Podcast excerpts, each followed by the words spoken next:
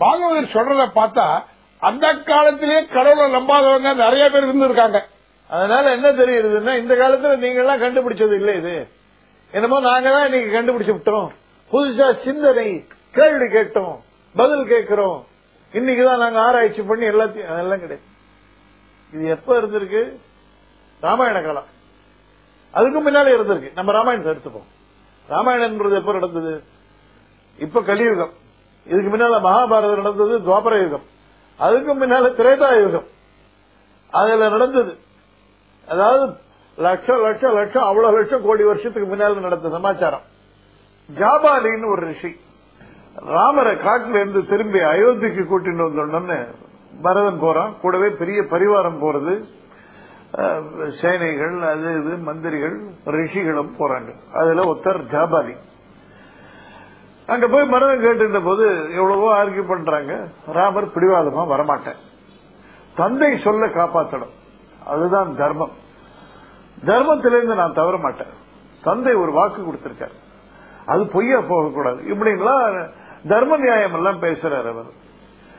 தந்தை சொல் தர்மம் அது இதுன்னு அப்போ ஜாபாலி ரொம்ப கோவப்படுறது தந்தையாவது ஒன்னாவது என்ன பேசுற நீ? நீ யாரு அவர் யாரு? அவர் சொல்லிட்டாரு நம்ம சொல்ற. என்ன இந்த உறவெல்லாம்? ஒரு ஊர்ல இருந்து இன்னொரு ஊருக்கு போறோம். அப்புறம் அந்த ஊரை விட்டு இன்னொரு ஊருக்கு போயிடுறோம். அந்த ஊரை மறந்துடுறோம். அந்த மாதிரி தான் இதெல்லாம். ஒரு இடத்துல ஒரு இடத்துக்கு போற மாதிரி தான் ஒரு உறவுலாம் தந்தை தாயின்றவா யாரு? ஒரு கரு உண்டாகிறதுக்கு காரணமானவா? அவ்வளவுதான். அதுக்கு மேல அதுல என்ன இருக்கு? பிராக்டிக்கலா பாத்தீங்கன்னா ஒண்ணும் கிடையாது. தேவசம் பண்ற அது இதுன்னா என்ன? தேவசம் வேண்டிட்டு இருக்கு? இங்க பிண்டம் வச்சா அவனுக்கு போயிடுமா அது? அப்படின்னா ஊருக்கு போறாரு எவனோத்தன் அவன் கையில ஏன் சோத்து மூட்டையை கொடுத்து அனுப்புற? இங்க பிண்ட வைக்க வேண்டியது தான் அவனே எடுத்துன்னு போயிடுவான் சாப்பிட்டுருவான் அங்க. இங்க இருந்து பாம்பே போறான். நான் மயிலாப்பூர்ல பிண்ட வைக்கிறேன் அவன் பாம்பேல அவனுக்கு கிடைக்கும். அதுதான் கிடைக்காதுன்றப்ப எங்க மேல உலகத்துல கிடைக்க போறது? என்ன நான்சென்ஸ் இதெல்லாம்? நீ யாரு? உன் மேல என்ன அதை பாரு. மத்தவரை பத்தி எல்லாம் இதெல்லாம் என்ன பேச்சு? தந்தை தாய் உறவினன் கடமை புண்ணியம் தானம் தர்மம். என்ன கேட்டா இந்த தானம் தர்மம் தவசம் இதெல்லாம் சில பேர் பிழைக்கிறதுக்காக உண்டு பண்ணப்பட்ட விஷயங்கள். இதுக்கு போய் நீ இம்பார்ட்டன்ஸ் கொடுக்கறிய அப்படின்றது. இந்த மாதிரி பேசுறது ஜாபாலி ரிஷி. இந்த பேச்சுக்கு பேரு சார்வாகம். சார்வாகம்னா இந்த நாஸ்திக பேச்சு சார்வாகம்னா அது கேலிக்குரியது பரிகாசத்திற்குரியது நிராகரிக்க தகுந்தது அப்படின்லாம் அர்த்தம்.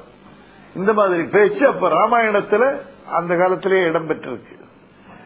இந்த மாதிரி ஜாபாலி சொன்ன உடனே ராமருக்கு கடும் கோபம் வருது. அவர் ஒரு ரிஷியா இருந்துட்டு இந்த மாதிரி எல்லாம் பேசுறதுக்கு உங்களுக்கு நான் கூசலையான்னு ஆரம்பிச்சு தர்மத்தை உபதேசம் பண்றார் ராமர். ஆஸ்திக உபதேசம். அப்ப வசிஷ்டரும் சொல்றார் ஜாபாலின்னு சொல்றார்.